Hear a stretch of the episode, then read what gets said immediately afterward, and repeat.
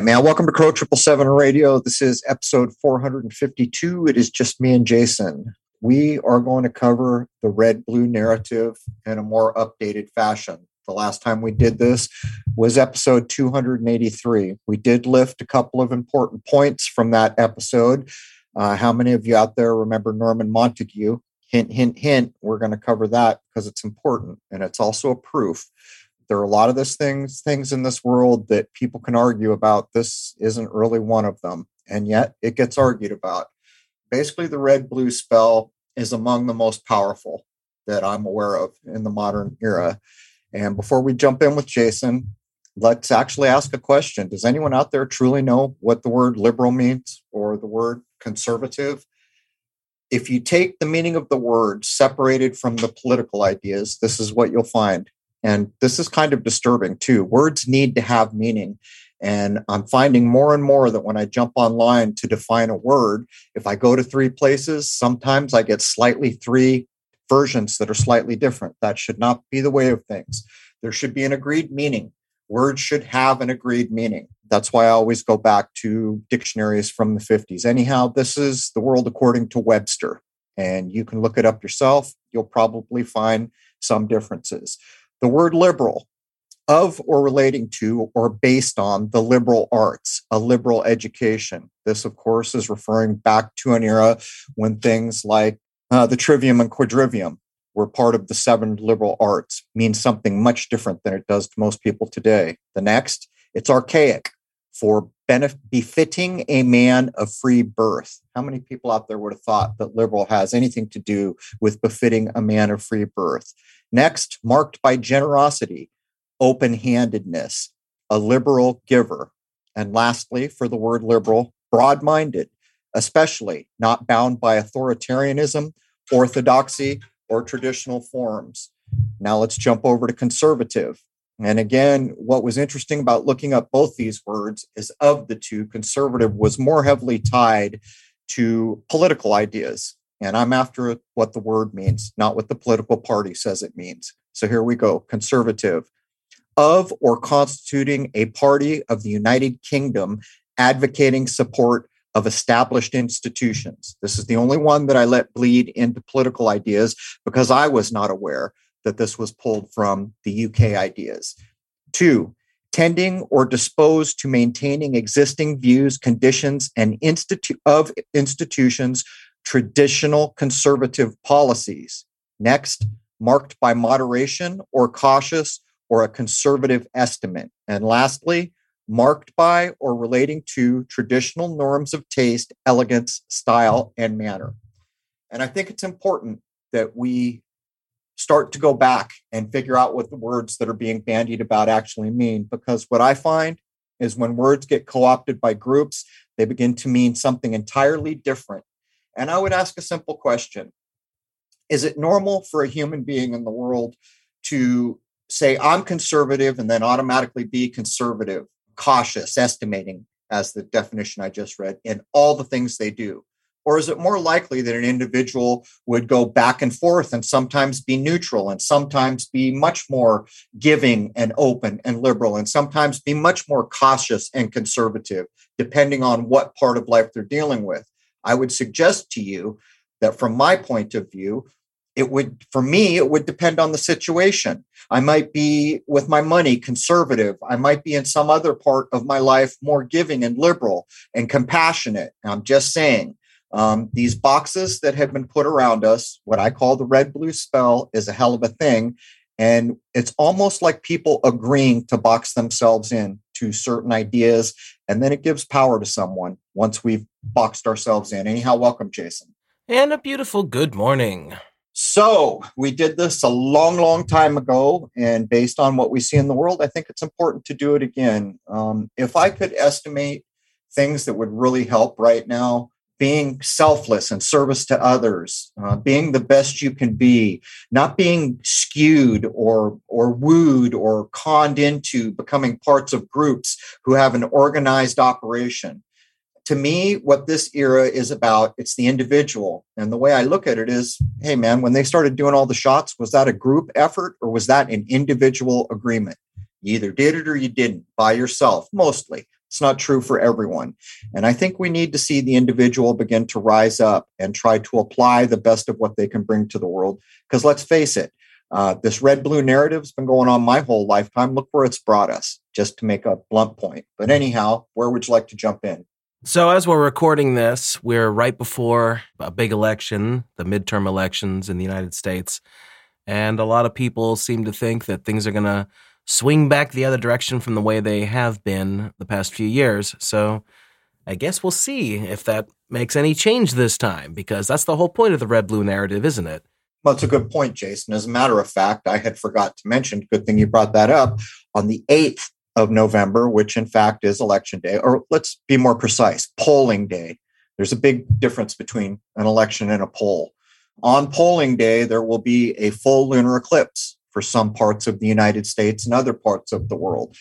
From my point of view, what an eclipse does, since I can't do any better and I can't know certainly what all the ancients thought for sure, although many of them do, the light is being blocked. That's what's happening. So I try to boil it down. So on the day of this polling, and I forget, Jason, I actually took the time to actually look at something political, which I never do. It's 400 and something seats, I think. More than that are going to shift. What I view that as is it's a chessboard. And guess what? The people holding the pieces ain't you and me. So let's jump in. A two party system is a political party system in which two major political parties consistently dominate the political landscape. This is what we have with the red blue narrative in the United States, and we have for a very long time.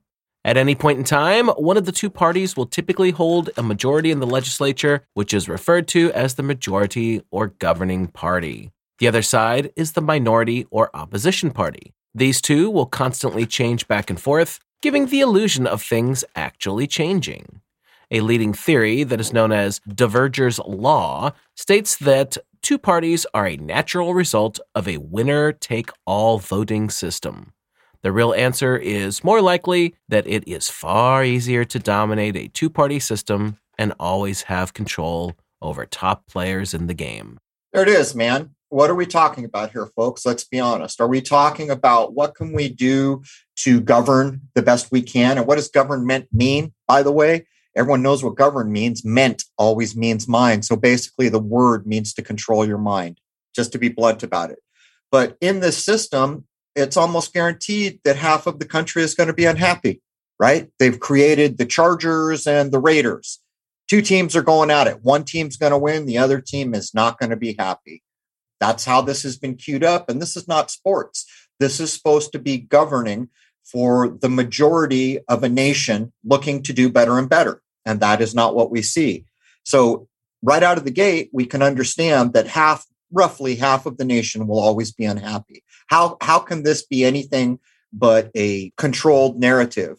By the way, for those that are as old as dirt like I am, how many can remember Ross Perot?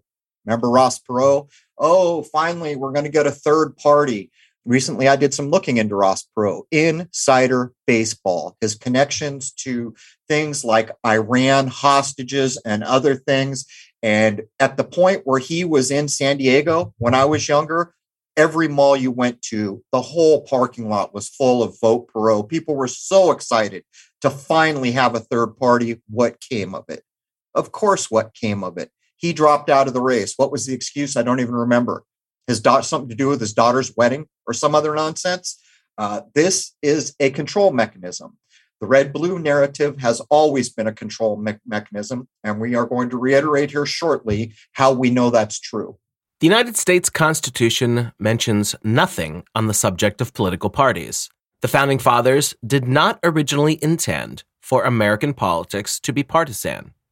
In Federalist Papers number 9 and number 10, Alexander Hamilton and James Madison, respectively, wrote specifically about the dangers of having domestic political factions. In addition, the first president of the United States, George Washington, was not a member of any political party at the time of his election or throughout his tenure as president. Washington hoped that political parties would not be formed, for he feared conflict and stagnation as outlined in his farewell address. The founders did not seem to believe in political parties and seemed to think that their existence had evil consequences. So there's a lot that could be delved into here, but I think it's pretty plain on the face of it. Uh, if you create a partisan atmosphere, you're going to have people fighting. And by the way, that very premise is why we got the red blue narrative. Uh, the bankers did it, and we will show you which bankers, we will show you why they did it, and we will read verbatim from the speech that was given to the bankers, basically saying why they did it. Um, in a real world where people are actually trying to do something better, to help, to be positive, to advance, this is not the way. And we've been so inured by this that all we know how to do anymore is turn on cable news uh, for the side that we play for. Are you a Charger today or are you a Raider today? Guess what? Only one is going to win. And you are going to fight a never ending fight till the end of time as long as there are two parties. And I'll ask a simple question I'm nearly 60. In my lifetime, I cannot point to a significant upturn, positive governance that did something big and positive for our country. What I can point to is milestone after milestone after milestone flushing us down the toilet. Privatization of medical. So now it's for profit, taking us off the gold standard, stacking the government with the Trilateral Commission. It goes on and on and on. Jason? The one thing I have noticed as I've gotten older is that when I was younger, the parties didn't seem to matter as much. But these days, there actually seems to be a much bigger divide between the two. And it seems to be that it's working towards the whole divide and conquer tactics, I guess you could say, more so because of the differences. I agree. And what you see if you go back in time, I remember a clip, I think it was at the Oscars, where John Wayne, you know, John Wayne, everyone's favorite cowboy from back in the day. In those times, this country was more respectful of one another and more genteel.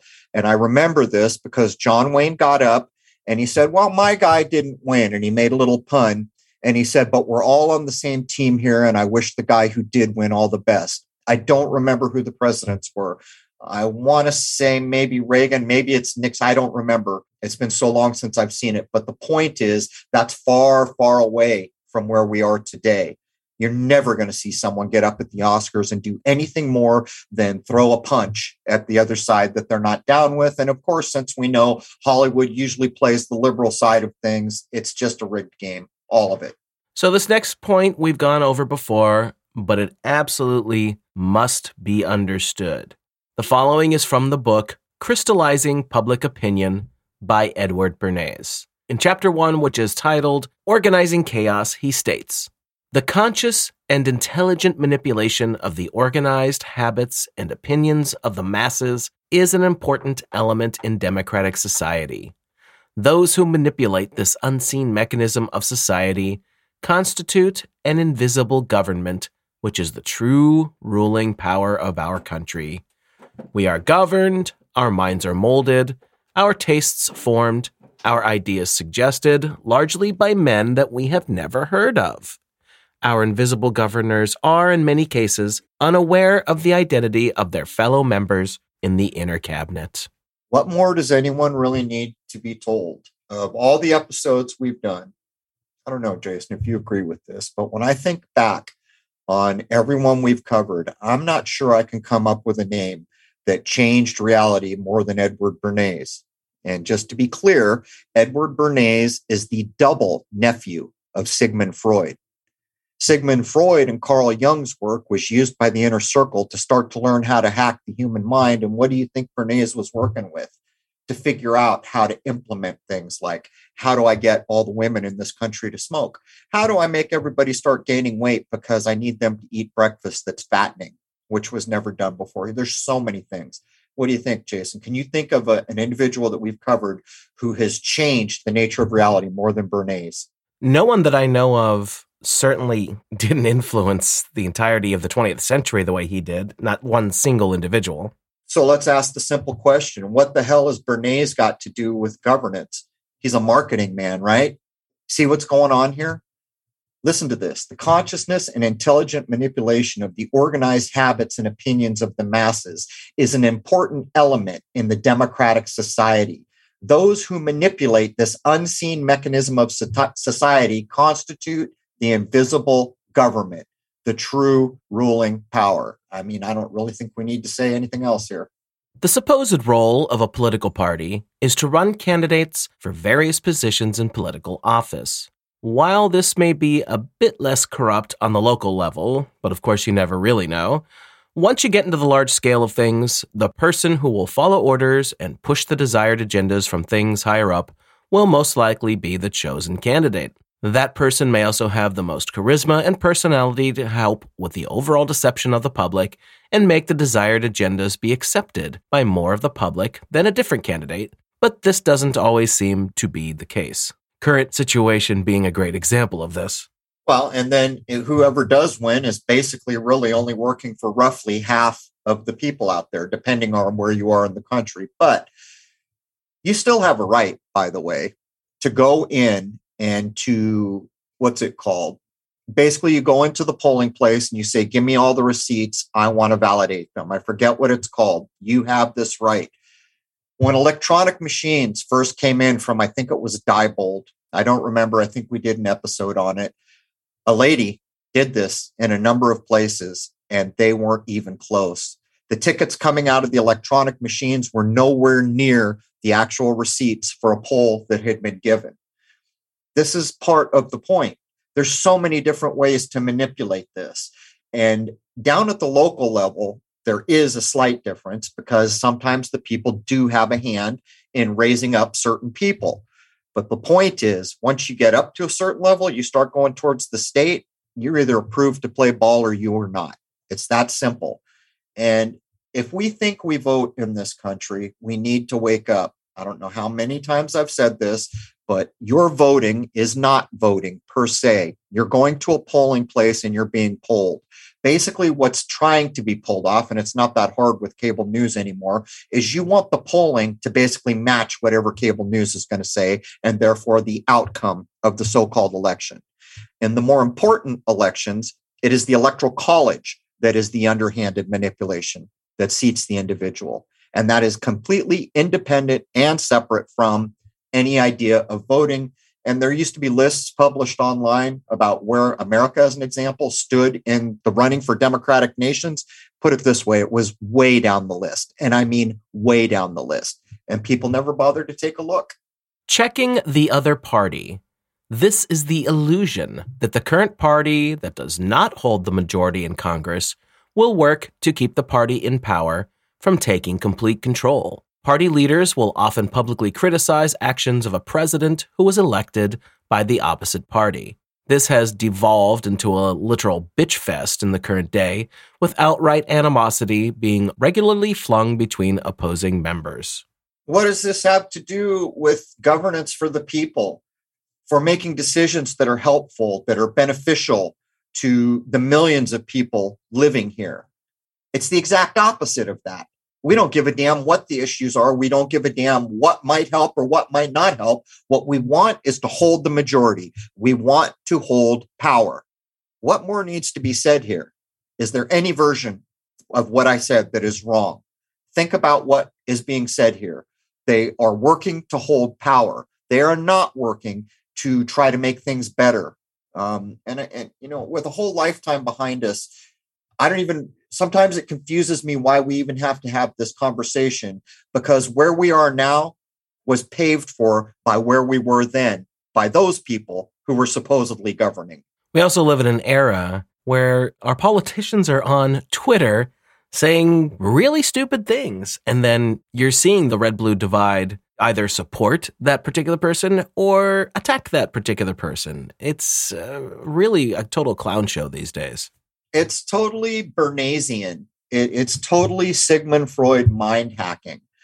What I have seen in uh, my last 20, 30 years of life is that the wholesale lowering of the human mind, even to the point where one guy who's a talk show host, who's later going to be president, says to the current president, You're lying about your birth certificate.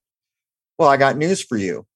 In the Constitution and other places, there are very, very plainly laid out rules about what has to be true for someone to run for that position. So, how is it this became a months, if not years long narrative fight back and forth? What's going on there? clearly no one's trying to figure out if this dude can produce a birth certificate, which he never does, by the way. You know why? Because he's a CIA asset. Now, the other guy who was a talk show host later runs his campaign from the very damn set that he ran his talk show out of. And America just thinks, oh, this is okay. How did we come to be so far away from what would help us? What would be better for the majority of us?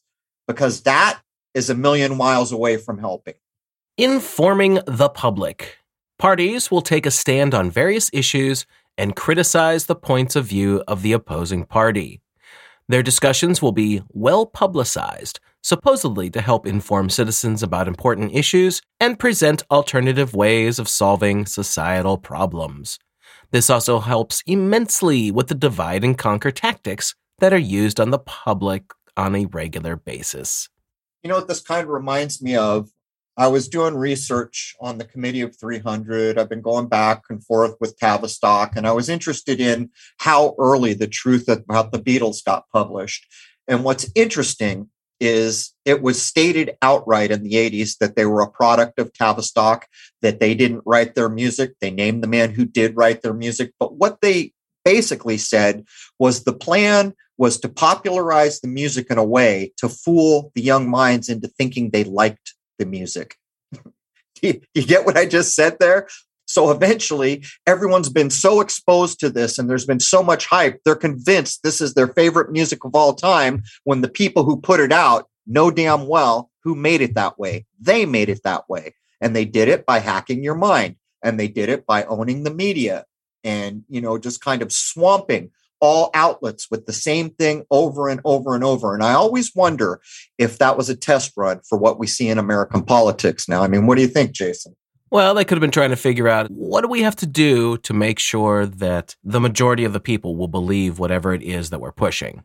You know, I still remember I was just about to leave my first job in an internet startup the first time I ever heard the name Barack Obama.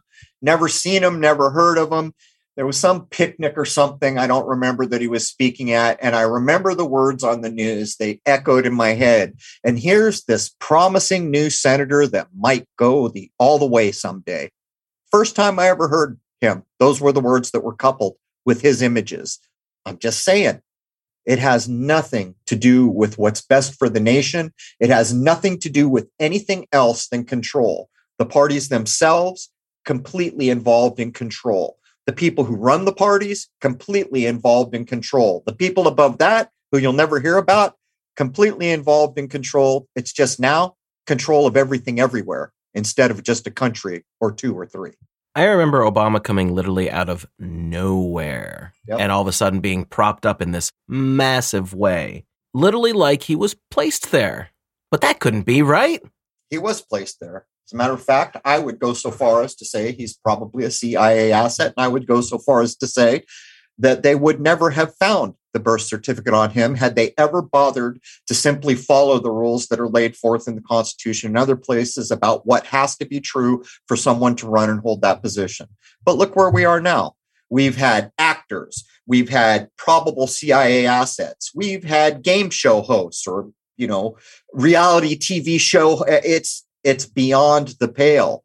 And some of the people have done things like they want to trademark the, the phrase you're fired. So wait a minute. Someone who wants to trademark the word you're fired is a good man to put in charge of people who have to work to pay their rent everywhere in this nation. I'm just saying it, it's not one side or the other.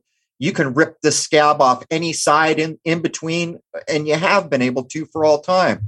To this day, in my mind, one of the most damaging things that ever happened to politics, which fast tracked our downward slide, which was already happening, was Ronald Reagan, openly a Hollywood actor, being touted as the new tough guy in town and put in office openly, everybody knowing he was an actor, not being able to work out in their minds how the hell if we, do we ever know if this guy's telling the truth or if he's acting? It was so blown up that the Iran hostage crisis was going on. And the president we had, which was a weenie, of course, who couldn't do anything. By the way, that man stacked more trilateral commission people in government than anyone ever has. That would be Jimmy Carter. couldn't get the hostage situation, couldn't even land choppers in a de- desert without killing our own people.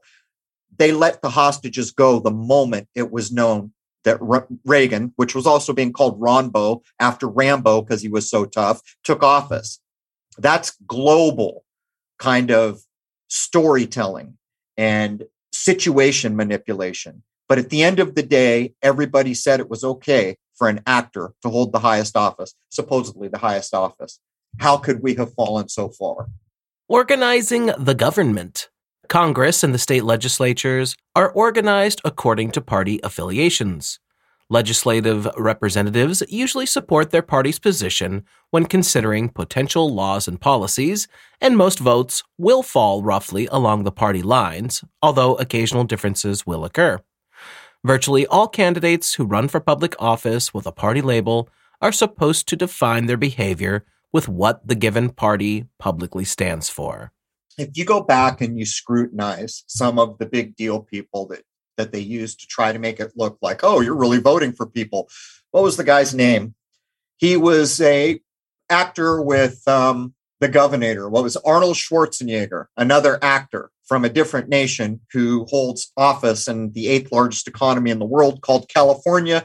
That actor worked with another actor named Jesse Ventura. Pretty sure that's not his birth name, who somehow or other runs for an independent and, you know, they use that to say, oh, how could this ever have happened? I'll tell you how it happened. He was approved. That's how it happened. And then he's later going to go on UFO shows and all these other things. It's beyond the pale that anyone buys this narrative. It used to be in a more sane era that actors were not allowed to hold public position because they were known to be duplicitous. To say that in English, we can't tell if they're telling the truth or they're acting. Therefore, they cannot hold an important position. Not kidding. Look it up. And this next point, once again, we've gone over before, but it is critical to understand what is being said here. In 1924, Montague Norman, governor of the Bank of England, addressed the United States Bankers Association in New York, saying, quote, Capital must protect itself in every possible way, both by combination and legislation.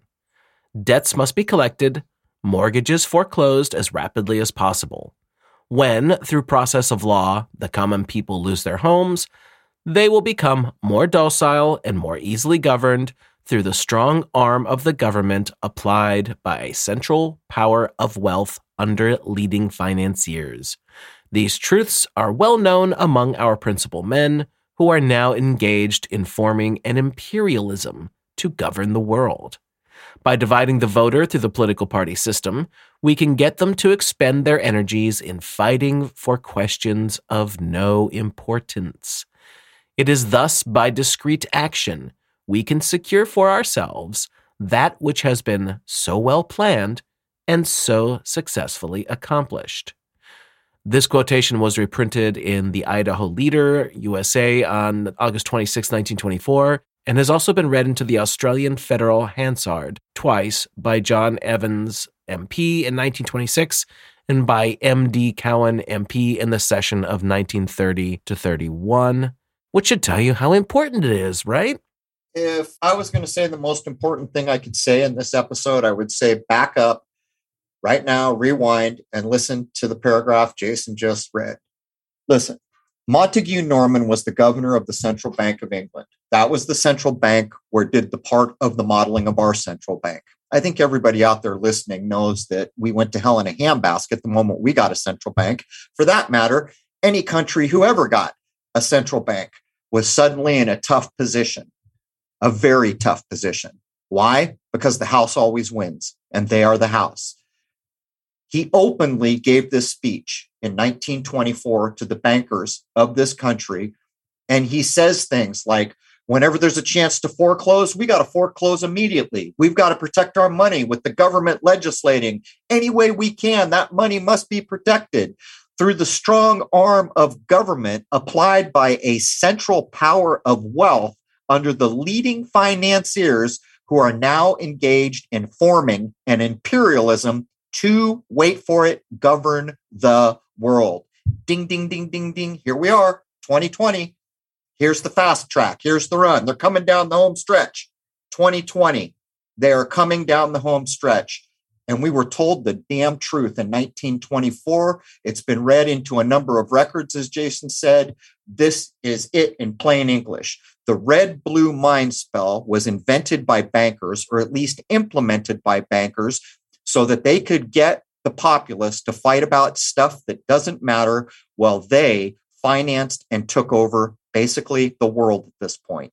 What more do you ever need to hear in your life? to get away from the red blue mind spell. What more would anyone ever need to hear? Just saying. The following are three mainstream reasons as to why a two party system is a good thing. The first one consensus of values. It is easy to complain about petty bickering between Democrats and Republicans. What we sometimes forget is that Americans share a broad consensus or agreement of many basic political values. Both parties believe in liberty, equality, and individualism. Neither overall advocates that the Constitution be discarded. Both parties are supposed to accept the election process and concede defeat to the winners. This has been happening less and less as the years have gone by, and in these days, I don't know if that's quite true anymore. I I mean, come on. Let's just ask a simple question. We don't need to overthink this. Have we ever been more divided in the lifetime of anyone listening here? I'm an old man now, and I can't remember ever seeing more division than I see now. And from my point of view, a lot of that is based on politics. I'm just saying. I mean, what other questions could we ask to determine the validity of what's being laid down here as they try to defend their two party system? And don't forget our opening statements about the third party they ran out, and everybody was so excited. And then all of a sudden, all that crumbled because it too was insider baseball. What control hates is diversity, complexity. And so, what has to happen for control to happen is fewer people need to be around and they need to be a lot more the same. Where there used to be 10 brands of toilet paper on the supermarket shelf, now there needs to be one or two. Where there used to be a hundred different colors of cars, now there need to be five or six. Complexity is the enemy. Diversity is the enemy of control. And so, what is a two party system? It's as basic as you can get because anything more basic is a one party system. The second point historical influence. The United States began with two political parties that were known as the Federalists and the Democratic Republicans. During early American history, politicians tended to take sides. This started with the debate over the Constitution and continuing with the disagreements between two of George Washington's cabinet members, Alexander Hamilton and Thomas Jefferson. This tendency has persisted throughout American history. The difference today is that while in the past legitimate debates might be had with valid points being made by opposing sides, things today do not even remotely resemble anything of the sort. And it's actually worse because we have no idea what our history is the further we go back. But I'm going to ask everybody listening who was the first president? Care to take a stab at it, Jason? We we did this in an episode. We did. Because yeah, everybody knows George Washington was the first president, but that's not true, is it, Jason? He was the first president of the newly minted United States with the Constitution. However, before the Constitution, the United States or the colonies ran off of something called the Articles of Confederation. And if my memory is correct, we had 10 presidents under the Articles of Confederation. I was going to say 10 or 12. That, that George, good old George, father of the nation, was actually the 10 or the 12th. I'll settle on 10 with you. I know it's in the ballpark. But how is it that that isn't commonly known? And how is it that all our schools tout him as the father? He's the first. No, shouldn't we go to the beginning? I'm just saying, shouldn't we go to the beginning and know our history? Even the historical narrative is trying to bend our minds away from what actually happened. If I had to venture a guess, it's probably because there were human beings alive back then who had value for human life, for liberty, for freedom. Liberty is not even the right word there, by the way. Um, I'm just saying uh, they whitewashed away how long did we make it? You know, I had, I was speaking with Fortune the other day. It was like we'd lost everything by 1881. And so supposedly 1776, everyone knows what it means. And it seems like there were people who truly had freedom at heart and things like this. We didn't even make it 100 years. Where would you stamp it, Jason? I know a lot of people like to say 1881, but I think it's much earlier than that. We didn't even make it 100 years. Well, if you want to be literal about it, I don't think the United States, as it was created, made it past the Civil War. Things were restructured at that point, and I'm I'm pretty okay with that. Uh, there were a lot of arguments beforehand, especially with the whole central bank thing, where they kept trying to force their way into the United States and do what they've ended up doing, which is completely taken over. Well, there's another thing. You know, this is the same. If you look at the Civil War, what do you have? You have again two sides go listen to the KL episodes. These are some of the most stark reality episodes that can be backed up with history, with things people are doing now that proves it's true. You want to know how I know? Because I did it. It's true. I got a freaking call from my bank the other day asking me if I had everything I needed. And I was like having a time warp. I'm all, wait a minute. I haven't taken LSD, have I? Because I feel like I'm in the 1970s an institution is calling me to see if I've got everything I need. This doesn't feel right anymore. Well, why was that going on? Because what KL said was true. That's why it's going on.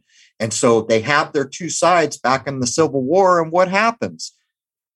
People have been told a narrative that it's wholly about slavery and other things, but there are so many balls in motion to include the entirety of debt and banking and financial concerns. That's really what was driving it. And do we need to say, Jason, what did we lose in 1933? Here we are reading all these things, how the political parties still like their constitution, but how many times do we have to cover it? According to the authorities, the constitution does not apply to you. you know, you're an enemy combatant as of what was it, Jason? 1933, I think. Well, the big divide happened in 1871 with the creation of the uh, Washington, D.C. officialdom as a corporate entity and all that. And then it just one thing after another, the creation of the Federal Reserve in 1913. And then by 1933, we have the final nail in the coffin with the birth certificates and all that, where we're just corporate identities. So, yeah, it was a, a long plan that uh, unfolded as the way they wanted it to. And, and here we are. So, let's make a critical point. How did that happen? Well, I can take a shot at how it happened. I can give you an educated point of view. Doesn't mean I'm right, but try to poke holes in it. These things were done. These things were legislated. These official operations were carried out, and no one said, Stop. I have God given rights, not down with it. That's the basis of it. You want to know how I know that?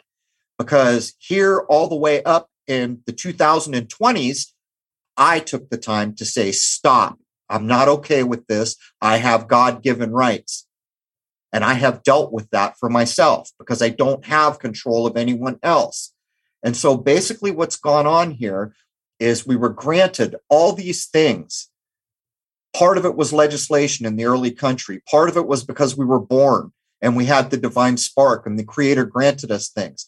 But cleverly, insidiously, little things were done along the way which began to separate us for the simple act of omittance. In other words, we gave our tacit permission because we didn't do a damn thing to stop it. And half the time we didn't even know what was going on because we didn't bother to look. Just saying. That's what politics is about. The winner take all system. The single most important reason given for a two party system is the winner take all electoral system. In contrast to systems with proportional representation, the winner in American elections is the one who receives the largest number of votes. The winner does not need to have more than 50%, but only one vote more than his or her opponents. If a third party receives 15% of the vote for every contested Senate seat, that party wins zero seats in the United States Senate. Consequently, one of the two major parties will almost always win a plurality, and third parties are completely shut out of national offices with only extremely rare exceptions.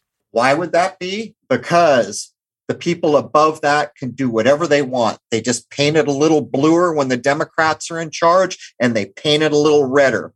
but both sides are always coming forward to the same end. And if you can't recognize that, I can't think of a more brilliant way to deduce it. But I will ask a simple question. Back in 1924, when Montague Norman, a banker, the governor of the central bank that our bank was being modeled on, who in the hell was he to make any statement? Being from a central bank, being from another country, who in the hell was he to have anything to say about the politics or the, the political parties of this country? You getting what I'm laying down here? The House always wins. And at that point, he's representing the House. So, who would participate in the politics that is allowing the House to shuffle the cards in any direction they want? Anyhow. The concept of a two party political system has existed in the United States from pretty much the beginning. Today, they are known as the Republicans and the Democrats. While other parties do exist, they have little influence in national politics, although they have at times had some of their representatives elected to smaller positions, which would usually be on a local level. The main parties are represented by their respective animals and colors, as well as references to being on the right or the left. This, of course, helps with the divide and conquer tactics, since quite often a person's political affiliations are worn as a badge of honor, and you will almost always know what their stance will be on numerous political points without even asking. You know, when I was younger in the 1970s, I remember the first time my father informed me that you don't talk about politics or religion in public because it will just start an argument. And I thought that was funny to hear at the time. But looking back, people kept whatever they thought politically to themselves. And on a social level, they got along so much better than we are doing. But how is it? Let's put this together. Why is there a color assigned? Why is there an animal, a logo, the idea of wait for it, right and left. This is basic magic. This is basic mind bending magic. And if you look carefully at the things in the world that control us subconsciously, they almost all have colors, they almost all have logos. After all, does anyone ever realize when they're driving by fast food places, the vast majority of them have the colors red and yellow? Does anyone know why that is? Because the purpose of that is to get you in, eat as quick as you can, and get the hell out. And somewhere along the line, they worked out that red and yellow serve this agenda. And I'm not even kidding you. Look it up.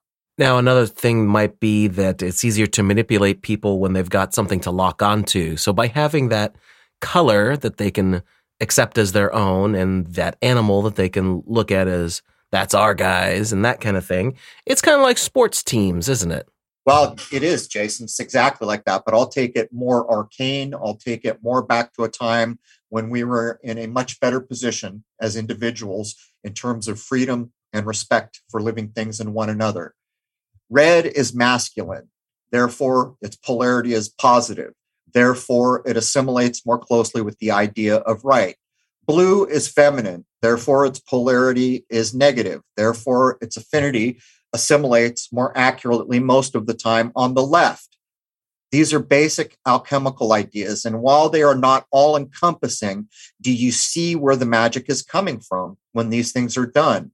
Um, when you really start to get in, it's quite it's quite overwhelming to see uh, high level places doing logos and colors and like what would be an example netflix maybe how did they come by that red that is the Netflix red. Well, I guarantee you there is a high powered marketing team somewhere who came to that color of red. I don't know how far I can imply the Tavistockian ideas, but it really doesn't matter because all the big think tanks in this country were trained by Tavistock. My father, who was the most honest man I ever knew in my life, he would lose money to ensure himself that he had done the correct thing and he was not a rich man. He lived on a teacher's wage. I learned that out of school, right before he started to put the family together, he did a uh, what do you call it when a when a corporation hires you freelance? I can't think of the name. The place he did is actually outlined. The company he worked for is outlined as being directly trained by Tavistock and under the influence of the Committee of 300. And I remember my jaw dropped as I read it. The Kettering Foundation, it was if my dad would have known what I know now, I don't even know, man. he would have flipped out because his whole thing in life was to do what was right and do it right the first time. He never had any idea who the Kettering Foundation was.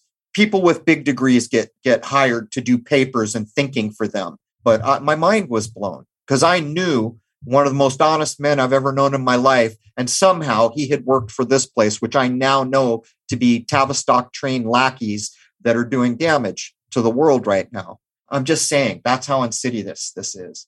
Political factions, or parties as we call them today, began to form during the struggle over ratification of the federal Constitution of 1787. Friction between them increased as attention shifted from the creation of a new federal government to the question of how powerful that federal government should be. The Federalists, led by Secretary of the Treasury Alexander Hamilton, wanted a strong central government.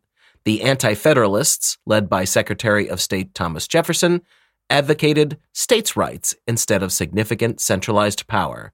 Federalists coalesced around the commercial sector of the country, while their opponents drew their strength from those favoring an agrarian society. There it is. The Federalists coalesced around, wait for it, commerce. Let's call it what it is commercial sector. We're talking about commerce. Now, back where I live now, this, this was my grandparents' house until my mom and dad inherited it. When they died, I had to buy this house. When this house first came to be, the taxes here in this little township were only levied against commerce. Now it's levied against everyone all the time. But back in this time, most of the taxing and money drawn in that way was coming from the commercial sector or wait for it commerce. As a matter of fact, if you wanted to think about our driver's licenses, if you're not doing commerce, then technically you wouldn't need one. Although I don't recommend you try to drive without a driver's license because everyone knows what will happen. But the point is, is we technically don't have to have it. So you can see what's gone on here. And what were the Federalists doing? They were circling around commerce. I mean, if we were going to try to divide this up, Jason, I don't even know if I can. If we were going to try to say what would be the red idea, what would be the blue idea back then, and currently we would think of commerce as red, but it's actually almost the opposite because the agrarian society would be the the thing that everyone's used to, um, the etiquette that everyone's used to. That would almost be the red idea. It's just trippy how it goes back and forth at will, and no one ever seems to notice. Well, that's happened, I think, multiple times over the past couple of centuries. It has. And I've noticed a lot of times, like with Reagan, he was a Republican, he was the red guy. What they did is they put a movie out called Rambo. It was world famous. Then they said, there used to be t-shirts of Ronald Reagan's head on a buff body with an M60 machine gun, and it said Ronbo. And this was going everywhere. The bumper stickers were everywhere. They painted him as a tough guy, and Hollywood was there to help. And those were conservative ideas, were tough military guys. So, so much so that the whole world knew it. Because the day he takes office, these guys holding hostages, oh, we better let him go. Tough guys in office now, not the weenie peanut farmer who's been stacking the government for all time with some of the worst people you can ever imagine. It's all just a shell game all of it. And you're right, it does go back and forth. Right now, it's actually morphing. It started to morph a lot during the Bush Jr. administration. There was all of a sudden these ideas of neocon and these other things, and the the traditional ideas of what was what were starting to blur a little bit. And for the last point for hour one, George Washington was not a member of a political party during his presidency. The two party control mechanism began right after his time in office. What is called the first party system by historians is a model of American politics used to periodize the political party system that existed in the United States between roughly 1792 and 1824. Both parties originated in national politic arenas, but quickly expanded their influence to every state, seeking supporters and, of course, voters. The Federalists are said to have appealed to the business community, while the Republicans to the planters and farmers. By 1796, every state was nearly monopolized by these two parties, with party newspapers and caucuses becoming especially effective tools to mobilize voters. Or another way to say that is those being polled. Anyhow, we're in a weird spot now because although when we look back in time, we know there was control mechanisms above the so-called president who was supposed to be the most powerful man in the world. It's not out of sight anymore. It's in your face. Who has more power? Amazon or the federal government, Google or the federal, you know, it, it's been put in your face that corporate concerns have so much control of technology and so much money at their disposal that government is starting to look like a flea in comparison. So I'm just saying, when we get sucked into these political ideas, we can show you the man who brought it to this country in 24 and stated openly the truth. If you get involved in this, we're going to warp your mind while we take everything over if you look at it as an individual, how can it be that you'll join a party and inherit everything they tell you is true instead of looking at your own family and looking at your own life and making the decisions that are best for you, regardless of some damn color or animal someone has placed on it? This is the, the cross in the road that we've reached. But now we're really in a tough place because it's openly being shown that corporations have a hell of a lot of sway in this world. What would you add, Jason? So again, we're here at a point before what's probably going to be another majority sweep of the political system. And uh, it's the 4th of November. We'll see how much changes uh, in the next few weeks as we record more episodes. I'm, I'm curious to see just how many people will think that if indeed, I think they're calling it a red wave, meaning that a lot of Republicans are going to get elected, if it actually does anything to change anything, which of course I seriously doubt it. Well, it wouldn't surprise me in the least. I'm the, the last guy to ask about politics. And I think I even stated the wrong day for the vote. I think I said the 8th, and I just heard you say the 4th. Point is, there is an eclipse on the 8th, and that does have a bearing. But the point is, is what I see around the younger people who seem to be waking up that something is drastically wrong. I think I see a lot of them identify as conservative. So it would not surprise me to see conservatives be given the appearance that they're in charge now. But let's do one simple thing, everybody who's not buying what we're laying down. This is a mind spell. It's what it is. I don't, it's a, it's a spell. It's a red blue spell and it's designed to control you. That is the entire purpose of it. If you don't believe that, then simply sit back, wait for this election to happen, and go ahead and send me an email when this election has improved our lives. I mean, I think that's where the rubber meets the road. What do you want to add before I wrap up hour one, Jason? We try to put this together to try to add something of value to people for hour number two. Well, take this time to pay attention to what's going on. A lot of people do have a problem with the way things are going in uh, our government here in the United States, and uh, understandably so. But think about the way things are going and think about the control mechanisms that are probably behind the things that you're seeing being done now. It's pretty in your face these days. There's really no hiding that there are levers being pulled behind the scenes and that the people we're seeing on the public stage, they're really not effectual in any way, shape, or form. They're only doing what they are told to do. They're like pieces on a chessboard. For my part, I think it is critically important that people quit joining groups. They've all been co opted, even online where they're not people who have ever met each other. Even the little moles get in there and cause trouble. The most important thing you can do is to think for yourself. Don't let a group convince you how to think. Don't let a group put words in your mouth that are not your words, phrases in your mouth that are not your phrases. Think about what you know to be correct and think for yourself. And what we're talking about here is the opposite of that. And what it's led to is as divided a country as I think I've ever seen. And that means that people are not being respectful of one another. From my point of view, some of the highest ideals that I put forward for myself, and everybody knows how I do it. I try to get it as basic as I can because I can't think about complex things too much. So I make it more basic, more basic, more basic until I have a foundation that I can hold on to as strong as I can hold and stand on it. For me right now, my individual thoughts are, are boiled down to this love God with all your heart, be the best that you can be, and help others selflessly. That is my foundation of existence. And at no point do I allow the outside world to kick down one of their walls and insert their little ideas. And the reason for that is, is because look what's happened since the so-called information age. We've become more divided. We've become more disrespectful to one another. I'm just saying. But Jason, anything you want to add or should I wrap it?